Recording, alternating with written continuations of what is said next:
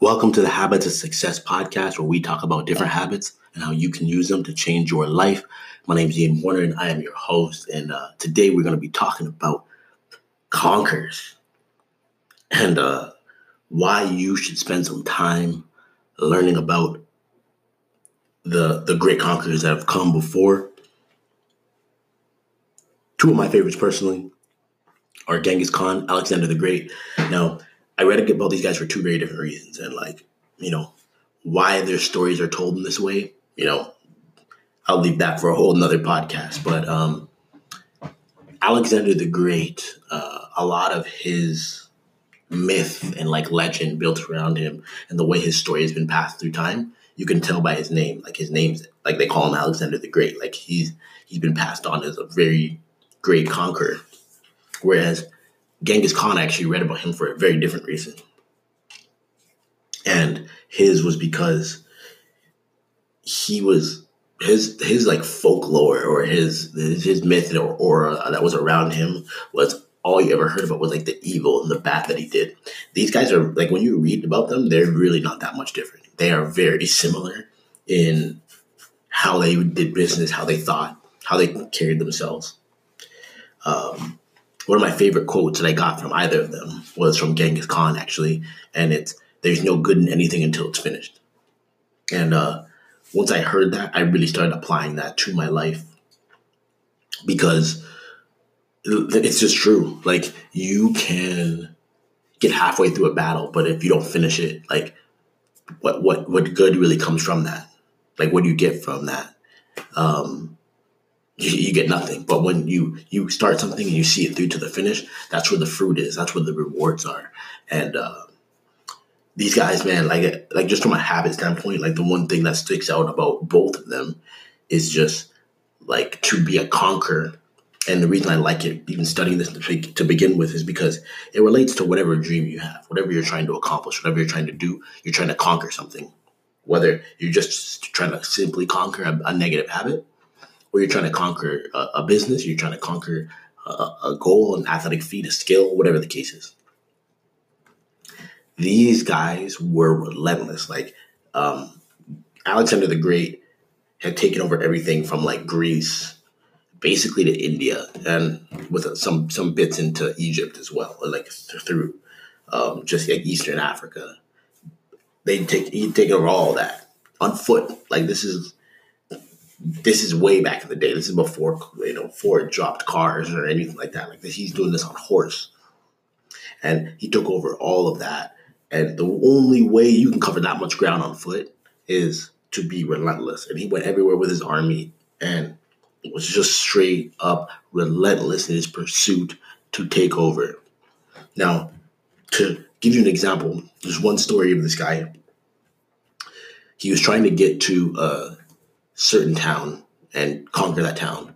And they kind of mocked him because the, he didn't realize that they were built around like kind of a moat, like there was water, a little bit of water between um, where they were and where the town was.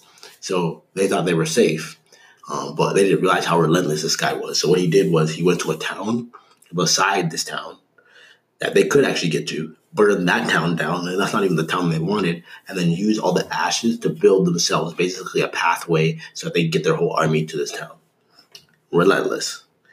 Um, when you think about when you're told no from from what you want, and someone says you can't have this thing, um, what's your response? If you want to be a conqueror, the response has to be relentlessness. The, the response has to be perseverance. The response has to be endurance the response has to be continuing to go hard for the thing that you want. When you read about guys like Alexander the Great and Genghis Khan, that is what you see. These guys were not stopping for anybody. And they actually didn't just kill just to kill. That's how, that's the perception you kind of got. Uh, they killed when they felt it was necessary to, um, but they didn't just do it all willy nilly. Uh, another habit that I think uh, is you just don't really hear other places is just how strategic these guys were and how they approach things. Um, one thing they both kind of talked about is, you know, when you you're, you're close, you know, you want to seem like you're far away. When you're far away, you want to seem like you're close. if you're a big army, you want to seem like you're small. If you're a small army, you want to seem like you're big. Like you want to throw your competition off in that sense. Like they can't really figure out who you are, what you're doing, where you're coming from, and what's going on. So they, they, they they're preparing for one thing. They think they're coming for this huge army of like, you know, thousands of people, and you just send 10 people, and they're like, whoa, they weren't expecting that. And you can move very agile because you have such a small amount of people. Or they're expecting 10 people, and you come with 10,000, you know. You, they're expecting you to get there tomorrow, and you attack overnight. Uh, they're expecting you to attack overnight and you don't come for three days. Like all these type of things where you're just throwing people off. It's like applying that to your life and realizing like, hey, there's there's some people out there who who are trying to distract you. They're trying to get you off course. They're trying to see you fail. It's like, how do you make sure that they don't know exactly what you're doing? They think they know, but they really have no idea. And um, that's actually a good thing. And uh, I, I think, you know, the, the, the, two books, just in case you actually do want to go and get them, uh, and I'll, I'll make sure I put them in the show notes here so that you could just click right through to get to them. Uh, but the two books I think are, are, are great. Um, for Alexander the Great is called By the Spear. Um, definitely a, a, a, favorite of mine. Uh, I, it, it's a historic book, and it's just man, it just goes through a lot of details that help you um, to understand, you know, what the, what's really going on. Um, the second book is uh, Genghis Khan, and it's called, and the subtitle is "And the Making of the Modern World."